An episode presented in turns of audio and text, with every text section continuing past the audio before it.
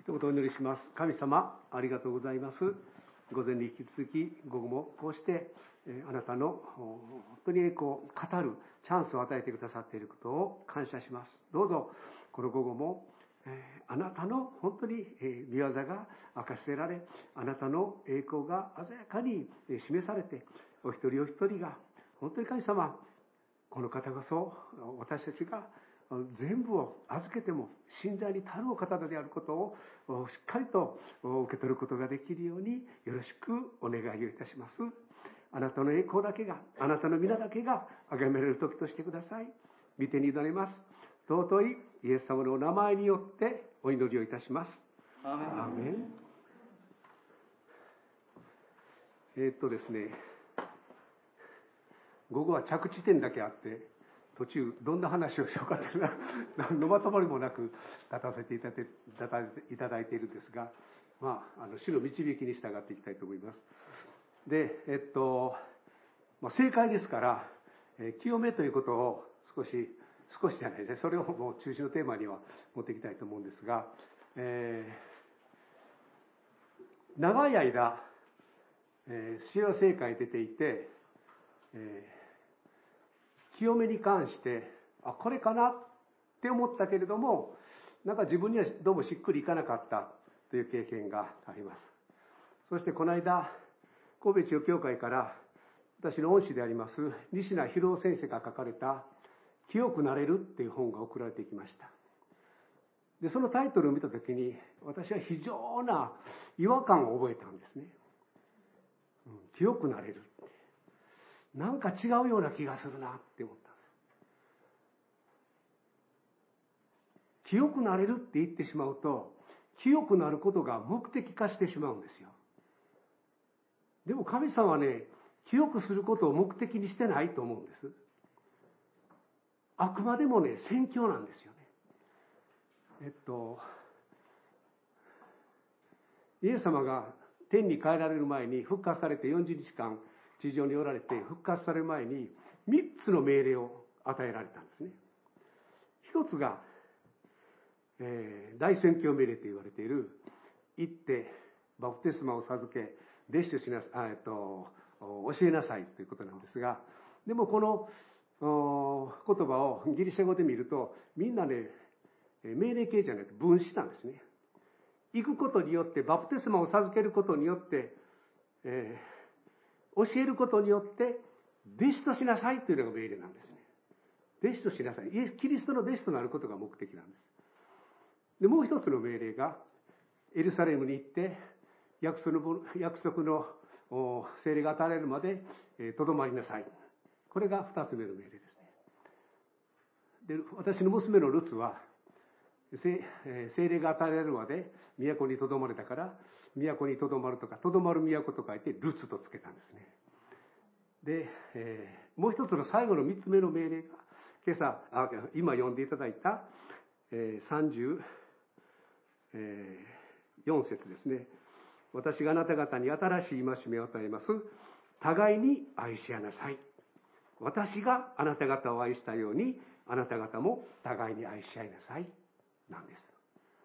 三つしか言ってないんですね。清くなりなさいと書いてないんですよ。で、えっと、イエス様は新しい戒めと言われましたけれども、互いに愛し合うことは、もう、あの、レビキから書かれてありますね。えー、自分、あなたの隣人は自分自身のように愛しなさいというのはまさにそのことなんですが、何が新しいかというと、ここに書かれてある通り、私があなた方を愛したようにという自分です。でこの直前にイエス様は弟子たちの足を洗われています。死であり、主であるイエス様が弟子の足を洗ったんですね。使い合いなさいということです。そしてもう一つが、イエス様が十字架にかかって、自らの命を捨ててください、捨ててまで私たちを愛したように、そのように愛し合いなさい。ですから、ヨハネはこのことを受けて、人が、えー、その友のために自分の命を捨てること、これ以上に、これより大きな愛はないと言っている通り、兄弟のために命を捨てることですね。これが互いに愛し合うということなんですよ。で、えー、私のその清めの証をいくつかしたいんですね。で、日本イエスでは最近言わなくなりましたけども、第二の天気ということが非常に言われてて、私もそれを求めていたんですね。ところがね、第二の天気らしいものがあったんですよ。でもその次にもまたあったんですよね。さらにまたあったんですよ。で、工藤先生に進学生の時に、えー、研修があって先生がこうして来られたのでお尋ねしたんです。先生、私、あの、第2も第3も第4も第5もあるんですけど、大丈夫でしょうか？って聞いたら、工藤先生が、大丈夫ですよって。そんな方もおられるんですって言ってくださったので、よかったと思ったんですけども、よかったんです。これこそ私が言いたい、神様はバラエティに富んだお方なんですよ。今まで聖歌で語られた方の証は、それは真実の証なんですね。それそれで正しいんですが、その人の証なんですよ。みんながその人のようじゃなくなくてはならないかというと、私はそうではないと思いました。自分は、少なくとも自分は違うと。でも、じゃあ、その清めの体験はないのかとと、いっぱいあるんですよ。いくつもあるので、どれを、どの話をしようかと迷うぐらいなんですけども、例えば、えー、献身したいと、学生時代にバイルキャンプで与えられて、えー、西田先生と行った時に、じゃあ祈んなさいと言われた後ですね、実はその頃、えっ、ー、と、付き合ってたクリスチャンの女性がいたんですね。で、そのことを西田先生が聞きつけて、君付き合ってる人がいるそうだね、と。献身するなら委ねなさいって言われたんです。ええー、っていう話ですよ。ま、真面目にこの人と結婚しようと思ってたのに、とりあえず委ねなさいって言われて。で、アブラハムがイサクを捧げた話を持ち出されて、で、そんな話で、えっと、もしその人があなたにとって本当にその、えー、伴侶となる人だったら一回別れても必ず神様を会わせてくださいますって言われたのであそれを納得したんですね。あそうだなと思って。で、まあ、感情はついていかなかったですけど頭は理解できたのでとりあえず別れようと思って、えー、忘れもしないスマウラ公園に来ていただいて あのーこういう事情で 別れてほしいんですけどって言ったら、はい、分かりましたって言うんですよ。あ、すごいと。同じ信仰を持っている人やなって。これは間違いないかもしれんとかって思いながら、とりあえず別れたんです。で、土曜日だったので、その足で教会に、えー、行って、西田先生に報告したら、西田先生は、どうやスカッとしたやろって言われましたけど、私はただただがっくり来ただけで、もう、がっくりでした、本当その時。ああ。ところがですね、しばらくしてですね、その彼女から電話があったんです。今度いつ会えるのって。え？いや、僕たち別れたんですけど。いや、それは分かってるけど、今度いつ会えるのって。え？って。で、その時に、その彼女に持って対して持っていた、その感情が、さーっと消えていっちゃったんです。あれ、僕と同じ信仰じゃないやって。私はこの人に間違いないってすごく思ってたけど、どうも違うみたいだって。で、やがてその方は別な方とあの結婚されたんですけども、でその時示されたのは、自分がこうだと思っていることは、その、えー、結構怪しいと。確かじゃないって。もしこれ結婚してからそのことが分かったら、大変なことになってたなと思って、やっぱ同じ信仰で進みたいというのはまあ基本ありましたので、あ違うんだなと分かった時に、あ自分が思い込んだってあかんと。だから、大事な決断の時には、神様に聞いてみようっていうのをすごく教えられた時でした。で、まあ自分の持っているのを捧げたという一つの経験でしたね。で、えっと、もう一つがですね、えー、障害児教育をするようになって子供があダウン症で生まれてでその教育の方にこう足が向いたんですけれども教えられたことがもう一個一個こう褒めながら育てるんですねで大体普通の教育っていうのはある到達ラインを決めて到達したか超えたか到達してないかで評価するわけですよで、到達してなかったらマイナスの評価になるんですね。障害を持った子供たちは、到達ライン決めたら、ほとんどマイナスですわ。まだできてないじゃないか。もっと頑張れという世界史が生まれなんですね。そうすると彼らは、傷つい、ずっとできてないという自分の評価を受けて、傷ついたまま大きくなるので、精神衛生上絶対良くないわけですよ。で、彼らにどんな教育をするかというと、例えば教えられたのは、階段一段あの上がる、上がれない子供に対して何から始めるかというと、紙一枚から始めるんですね。紙一枚置いて、乗れたら、やったねーという世界です。で、1センチの箱置いて乗れたら、よしよしよくできたよ。2センチ上げて、よしできたよ。そして一段登るようになるんだよって教えられたんです。ゼロベースです。プラスの評価なんですよね。で、それを知ったときに、私は、あ、教育の基本は褒めて育てることだ、そういう確信を持って35年間貫いてきたんです。ところが、新学生で2年生の時に、北大阪教会使わせた、使わされました。で、そこで山本先生がおっしゃるには、えっと、メッセージを作ってきなさいと。けれども私は絶対褒めませんと。いいって言いませんって言われたんです。で、あの、というのが、やっぱりその、練り直せば練り直すほどいいものができるんですという、まあそういう方針だったので、歴代前の北尾先生の時代からずっとそうだったらしくって、で、山本先生もそのように育てられて、その指導されてて、あ、そうなんだと思って、え、従ってやってたんですが、途中でおかしくなった。おかしくなりそうになったんですよ。あの、えー、褒められないって言ってダメですよ、人間って。まるでね、シベリアの極刑で穴を掘らせて、そして掘り終わったら、こっちの穴を掘って、その土で前掘った穴を埋めるんですね。それを繰り返させるんです。頭おかしくなるそうですね。そんな感情になりました。絶対これ、一生懸命作って持っていても、ここがいいって絶対言われないんですよ。その代わりね、山本先生、すごく優しい先生だったから、池さん、それ、こう、こう考えるなら、ね、こんなこともありますよ、こんなことも考えられますって、いっぱい引き出し出して教えてくださるので、もうそれでメッセージがまとまっていくようなもんなんですけども、もうそれは非常にありがたかったし、えー、いい指導だと思うんですが、褒めないっていうことに私は引っかかってしまったんです。だって35年間、これこそ教育だと思っていたからですよ。褒めないで、これあかん、ダメ、ダメ。誰でも言えますよ。な全然能力ない人でもダメって言っとったらいいんだから、そんな教育じゃないって思い出したんですよ。で、そのタイミングで、歯茎のがんが見つかって、2ヶ月入院しました。で、幸い転院がなかったので戻れたんですけれども、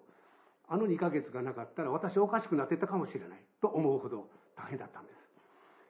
す。で、その2年生が終わって、北大阪教会の奉仕がこれで終わりって、その帰りしなに、心から、やった終わったって思いました。もう二度とここ来んでいいって思ったんですよ。ところが、4年生になってインターン発表されたのが、北大阪教会だったんです。ガク神様のプログラムなんかやったんですよ。そして、また、まあ頭でわかるんですけど、しかも新学生だから従わなくちゃいけない。先生僕それおかしいと思うんですって言えない。で、とにかくやってた途中でですね、えっと、祈祷会のメッセージが回されて、場所が、えー、ダビデが、えー、自分の宮殿、あの、王宮を作って、立派な王宮を作って、で、ふと神の宮を見ると天幕だったんですね。で、あまりにも自分の家に対してみすばらしいので、宮殿を建てたいと願うんです。それはね、全然間違えて悪いことじゃないんですよ。で、そうして願って神様に祈ると、神様から叱られるんですね。いらない。私は今まで自分の宮殿を建てろと言ったことがあるか。あなたが私の家を建てるのではない。私があなたの家を建てるのだ。あの、ダビデの家計をずっとこう存続させるんだっていう意味で私があなたの家を建てるんだ。そしてその宮殿を建てるのはあなたではなく息子のソロモンだって言われるわけですね。でその時にダビデが願った願いは決して悪いものじゃなかったんですよ。けれども神様の身胸には沿わなかったんですね。私は教育って褒めて育てるもんだと思っていましたけれどもあれ違うのかもしれないと思ったんです。神様は神様の教育方法があるんかもしれないと。今まで持ってたこのもう進学校入る前に全部捨てたと言いましたけどそれ持ってたんですけど、ああこれも捨てなあかんと思って捨てたんです。もうその教育方法にこだわらない。神様がさされようとしていることにも身を委ねようと。パーンって捨てた途端に不思議に苦しみはなくなった。その指導は何でもなくなったんです。今でもメッセージぐーっと作ってておかしいな思ったらもう丸々捨て去って一から作り直すことができる下地をそこです、えー、作っていただきました。であのまあ、教育学的に見たらそれは正しいものではないかもしれないけど神の教育学から見たらそれもありだという世界になってで本当にその自分の持ってる価値観っていうものにこだわっちゃいけないんだ。でその時教えられたのはそれだけでなくひょっとしたらまだ他にも持ってるかもしれない。聖書にそぐわない。神様の御心にそぐわない価値観。まああの日本の教育で育ちましたからどこかにそういうのがあるんですよ絶対それは聖書と照らし合わせたらきっとあのそうマッチしないものであるんだろうとでもし聖書を読んでてそれに気がついたらあそれはもう一個一個ちゃんと捨てていこうっていう心備えができたんですね。でそれはものすごく大きな財産になりましたですね。はい。あの、田島福音教会使わされて、えー、いろんなことが起こってきたけど、あ、一個一個のことに対して、自分がこう正しいと思っていることが本当に正しいのかどうかは、ちゃんと聖書に照らし合わせて吟味して、あ、ちゃうなと思ったら、割と簡単に捨てられるようになっているんですね。それは恵みでした。そういう意味で、えっと、えー、まあ、研修の時に自分自身を捧げましたけども、自分の持っている価値観であるとか、自分のがこれ正しいと思う思いであるとかも神様の御手に委ねられるようにこれは神様がしてくださったんです自分では絶対できなかったですけど神様がそのように導いて私をちょっとずつそれこそポンコツですから紙一枚から、よし、よく、よくやった、よくやったって育ってくれたような気がします。で、面白いことに、その、付き合ってた、あ彼女を育あ委ねた直後にですね、叔父が、えー、既得になったという知らせを受けたんです。おじったってほとんど会ったことのない、えー、父のお姉さんの旦那さんなんですけどね。まあ、尼崎に住んでいたから、教会から帰ると母が、おじが既得になったらしいと言われたので、なぜかその時ですね、これはお祈りに行かなくてはならないという気がしたんですよ。で、とりあえず、そんな遠いとこでもないし、行ってみようと思って、電車に乗ってお祈りに行ったんです。で、一人部屋だと思ってたら、二人部屋だったんですね。で全然知らない人がおるとこでお祈りするってめっちゃくちゃ恥ずかしかったんですよ、私。ゲーって二人もおるんかと思いながら、でもお祈りに行きたいからお祈りせなあかんなと思って、もうほぼしどろもどろで、神様、どうぞおじさんのこの病を癒してくださいってね、もう、もうそれしか祈れなかったですね。で、帰りながら、いや、しもたな、せっかく行ったのにあんなこともこんなことも言うたらよかったって、ものすごく食いながら帰ったんですけども、神様働いてくださってたんですね。その祈りに応えてくださって、その時おじがものすごく気分が良くなったらしいんですよ。そんな私知りませんわ。でもおじは良くなったんですっ。だから、次になんかこう、発作が起こった時に、あの、テルを呼んで、テルを、テルを呼んでくれって言ったらしくって、また礼拝が終わったのこのこ家帰ったら母が、おじさんがあんた呼んどうよって、ええ？ー、って、なんで？って。で、まあそういうことで、で、普段あの、祈りのネットワークを持っていた妻の、また別にその時は妻でも何でもなかったんですけども、妻のお母さんが母に電話して、で、今からこういう状態で行かないといけないので、お祈りしてください。って言ったら、分かった分かった、みんなで祈ってもらうわ。って言ってもらって。それでも不安だったから、西田先生に電話して、先生、今こんなことで行かないといけないんです。って言ったら、西田先生が、主の名を呼び求める者は全て救われるべしと書いてあるから安心して生きなさいと言って一言祈ってくださったんですね。で、その言葉を聞いたときに、ああ、私が行く先、それよりももっと先に神様が先におじさんのとこ行ってるわて。私ついていくだけやっていう感覚だったんで非常に楽な気持ちになって、おじところに行って、えー、でも、どうやって切り出そうかなって、えー、あの、私あの、学生時代に、えー、しょうもないことでブラスボンで入ったんですけど、先輩とこう、うまくいかなくなって、もうやめますってやめてしまったんですね。で、やめたえー、手前、なんか、この、今まで一生懸命やってた部活に匹敵するような、なんか、あの、打ち込めるものはないかないかなと思ってたら、たまたま、たまたま導きだったんですが、高校時代に、あの、個人伝道の4つの法則っていうのを学んでて、何回かできてたので、そや、個人伝道しようと思って、1時間目と3時間目っていう授業があって、2時間目ってあるじゃないですか。だから芝生見たらね、ゴロゴロ暇そうにしてる学生がおるんですよ。あこのこの人たちに伝道しようと思って、で毎4年間続けました毎毎その雨が降ってなくて学校行ってる時はもう毎日よくの遅くで個人伝道してたんですね。ですから何を話したらいいかは大体分かってたのででもどういうきっかけで話したらいいかなと思ったら、おじの方から、あんたはキリスト教でっかって聞かれて、はい、そうです。キリスト教はキリスト教にお祈りするんでっかって聞かれて、いやいや、ちゃうんですって。で、ちょっとまあ、で、神様が天地を作って人間も作ったと。でも、あの、最初の人類が、えー、罪を犯したために罪が入ってきたんですよって。で私たちは、あの、教えられもしないにいろんなこと罪を犯すでしょうって。ででもその罪のためにイエス様が十字架にかかってくださったので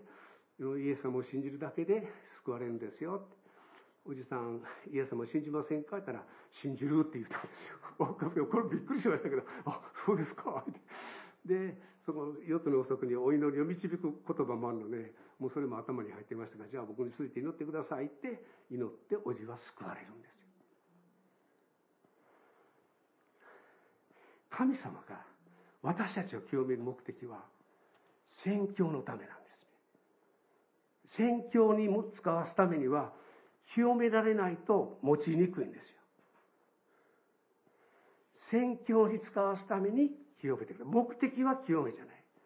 宣教なんですね。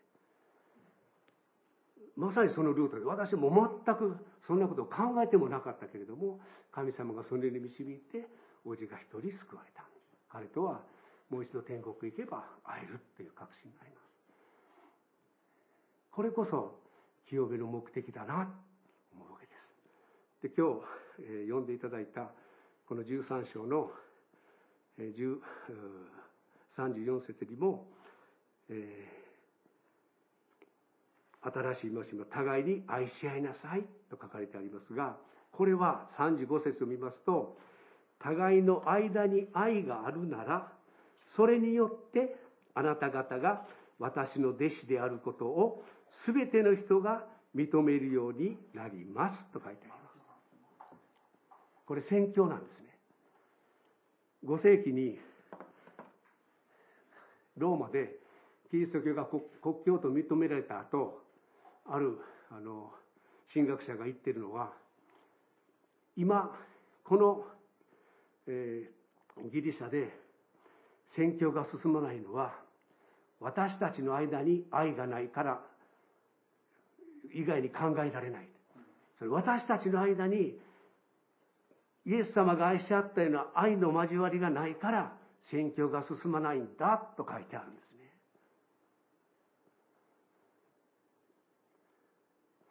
宣教を進める第一歩は私たちが互いに愛し合うことなんです。教員時代面白い先生がおられて、楽しくなければ授業じゃないっていう先生がいたんです。私は教員の結構長いことをしてましたけど、そんなバカなと思ったんです。ちょっと苦しい時もあるよって。ところがその先生の授業を見に行ったら、めっちゃ面白いんですよ。毎回面白いんですよね。すごいなと思いました。こんな面白い授業を毎日毎日毎時間毎時間展開できるなんて、まあ、まあ、そういうグループがあって、ちゃんと資料もあって、その通りにやっていけば本当そうなるんですけれども、で、それを経験したときに、教会使わせてから思ったんです。教会は楽しくなければ宣教は進まない。教会は楽しくなければ教会じゃないと思ったんですよ。だって私たちが楽しくなければ人呼ぼうなんて思いませんよ。私、神戸中教会で育ちましたけど、あのー、楽しくなかったですね。いや、もう、すいません。あの、本田先生のが起こされた教会で、めっちゃ宣教的で、戦闘的な教会なんですよね。で私もその流れに乗って結構戦闘的だったんですよ。でもね、そうなるとね、自分の弱さを見せられない。なんかね、僕は頑張ってるんだという鎧をいつも着てね、頑張ってるんだぞっていう姿を見せてないといけないような錯覚に陥ってたんですよ。でどうも違うなと思いながら、抜けきれなかったんです。ところが進学校入った時に20歳の同級生の教会が、いや、普段から自分たちの弱さをみんな、あの、普通に言い合ってお祈りし合ってるよって、えー、そんな教会があるんだと 思ったんですね。それは、それこそいい教会じゃないかとかって思ったんですが、そんな教会にしたいなと思いながら、田島福音教会に使わされました。で、まあ、そう思うは、思う間もなく、もう、とにかく自分のポンコツがボロボロ露呈していくので、様子を語るまでもなく分かってしまうという世界があったんですが、で互いにあの祈っていただいています。で、青年たちが集まる中でも、もう、その、もういかこなんかせんとこうと。もう字でいこうと。で、自分の、もうええとこも悪いとこもボロボロ喋って、そして祈り合っています。本当にね、この交わりがね、あの、いい交わりだと。愛し合うってこういうことじゃないかなと、まあ、まだ完成形には至ってないかもしれないけど、そういうことじゃないかなと思うような交わりになってるんですよ。だから居心地いいのかもしれません。まあもう一つは学生たちが、えー、学校行った時はクリスチャン一人やけど家帰ったらクリスチャンホームだったからクリスチャンっていう家庭でそのクリスチャンの話ができるのに寮に入ったらやっぱり一人やとクリスチャンが ちょっとしんどいっていうね教会来たらみんなクリスチャンやから普通に話せるってそういうなんか居心地の良さもあるみたいで、えー、先ほど木曜と土曜と日曜日は来てるって言いましたけど時々水曜日とか金曜日とかも先生、食事食べに、食べに行っていいとかって電話 あるんですよ。栄養を置いておいてって。でもその時はあんまり凝ったもの作れないので、あの、レ レトルトのカレーとか、牛丼とかをチンしてこう食べてるんですけども、まあ、よう喋って帰りますね。で、あの、そういう交わりですよね。で、自分でも不思議なんですけども、えっと、この1月に地震があって、私、教会で岩盤の上に立ってる見てて、全然入れなかったんですよ。知らなかったんです。で、でも、同じ豊岡市内にある地域ではものすごく入れたということを聞いて、あ、随分ちゃうんだなと思ったんですけども、娘が内灘にいるんですよ。で、七尾で地震にあって、まあ、実家に、主人の実家にいたんですが、まあ、そこは無事だったので、内田で帰ったら、まあ、鍋の蓋が1個壊れただけだったと。で、行ってる内灘教会が拠点になったと。で、内灘教会のメンバーで、えー、物資の支援なんかに能登の方にガーッと行ってるお父さんの子供たちが学校まだ始まってないから、教会に集まってるので、お父さん、勉強教えに来てくれへんっていうのがあったので、実はね、その前の土曜日に兵庫教区の青年部の賛美集会があったんですね。で、行きたい人がいたので、田島から連れて行って、往復して帰って。で、日曜日は礼拝して、で、月曜日が、教区の役員研修会があったので、役員が一人行くというので、連れて行って帰って。で、そのタイミングで電話があったから、その次の日の朝に、えっ、と、家、田島帰ったのが7時頃だったんですが、もうすぐお風呂入ってすぐ寝て、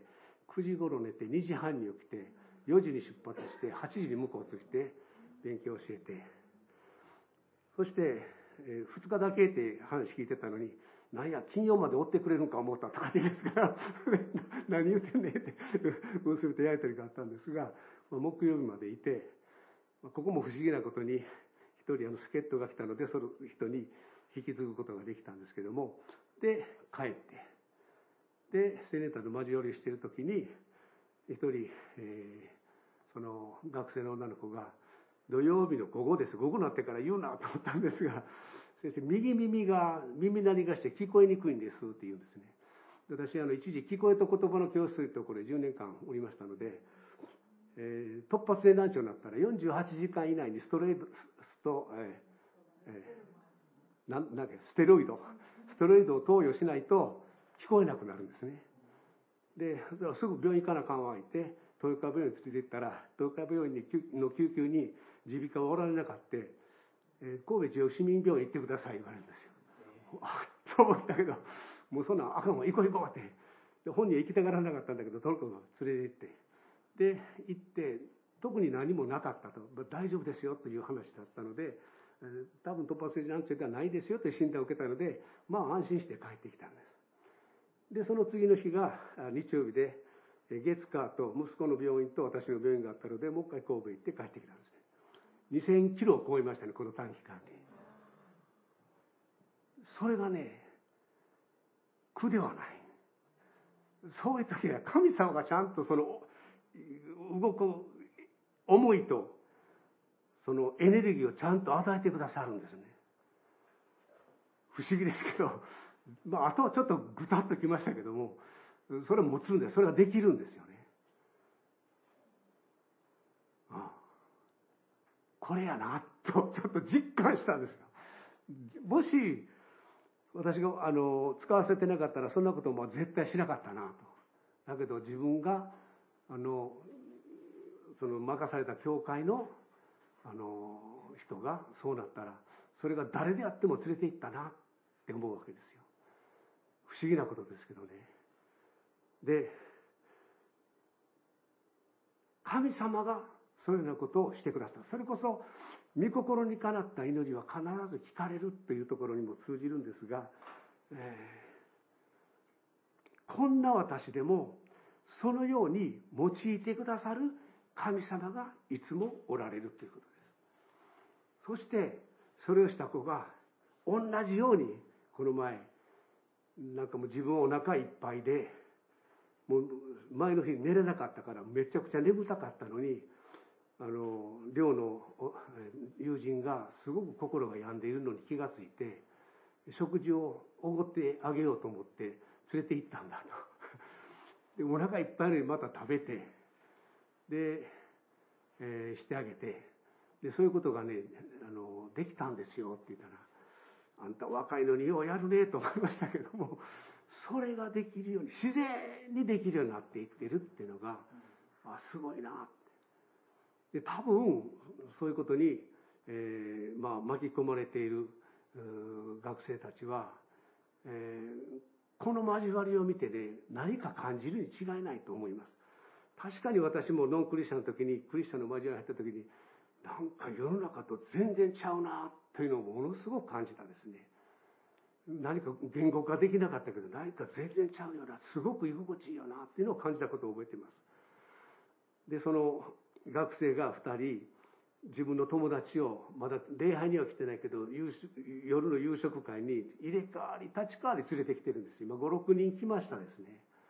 そのうちの一人は2、3回来てるので、この子、教会つながるかもしれんなと思って 期待して祈ってるんですが、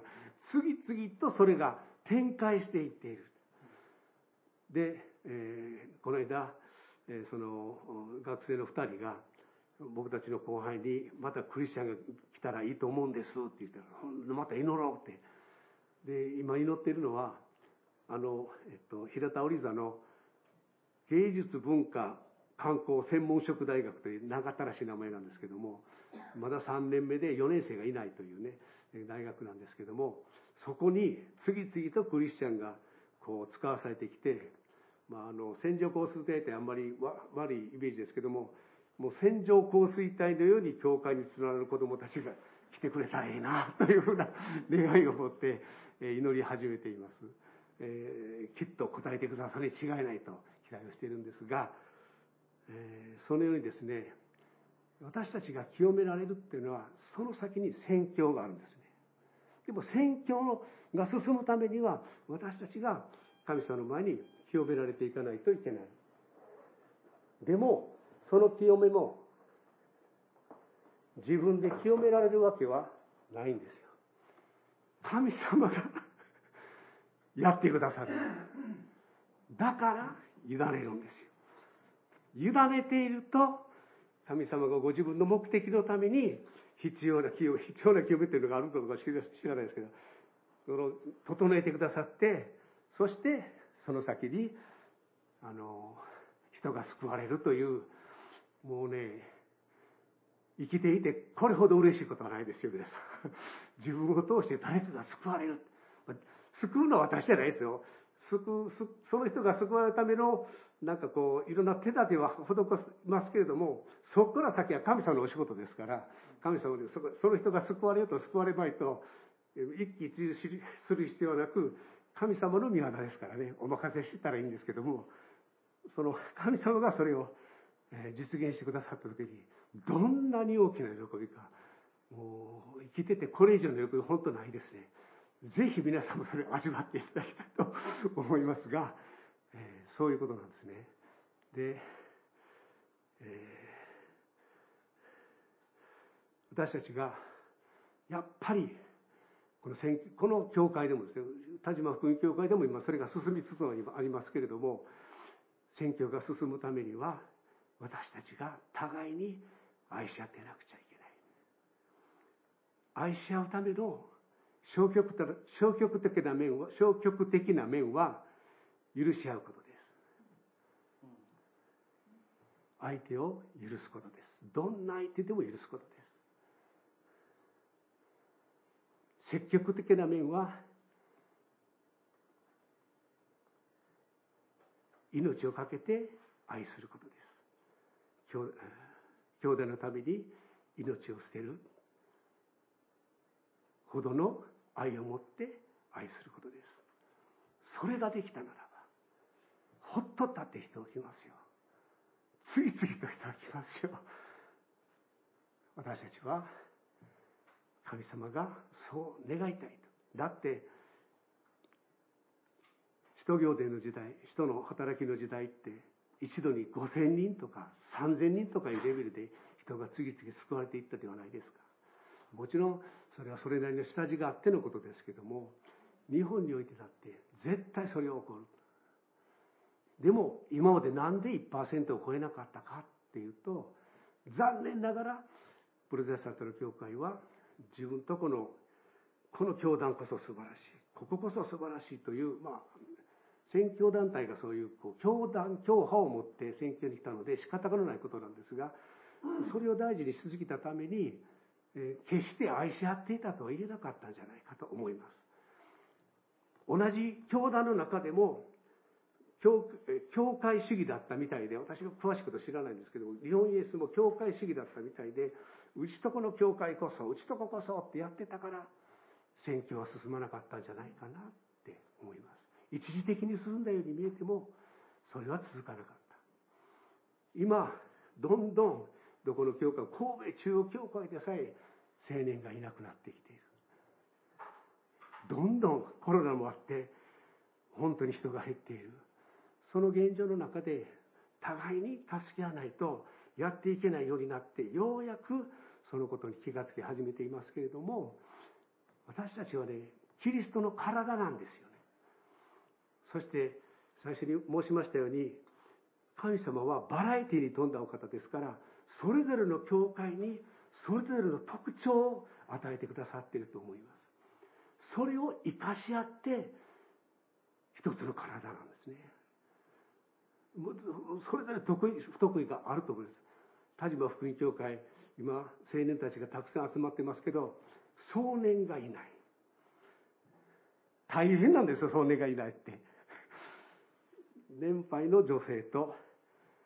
一部、えー、のご家族 2, 2, つの、どちらも客員ですけど、そして青年がいる。少年がいないってね、それはそれは大変なんです。経済的にまず大変。そして何か進めようと、ことを進めようと思っても、なかなか決断ができない。いう弱さを持ってるんですね。でも、そんな中でも、田島には田島の祝福を与えて、今、ことを進めようとなさっているっていうのが思います。この明谷教会も、きっと他にはない、ものすごい強みがあると思いますね。それをぜひ生かし合ってですね、えー、互いに愛し合って、えー、この宣教が進むようにですね、私たちは、共に手を取り合いながら進んでいきたいと思います。えー、応答の賛美で、もしワーシップが選べるなら、ぜひこの歌をと思っていた歌があります。それは、えー、愛を持ってかなというタイトル、多分そうだと思いますが、えー、愛を持って生きていこう。え、ちょっと、ちょっと音痴ですけど歌いますけど、歌わないと歌詞がわか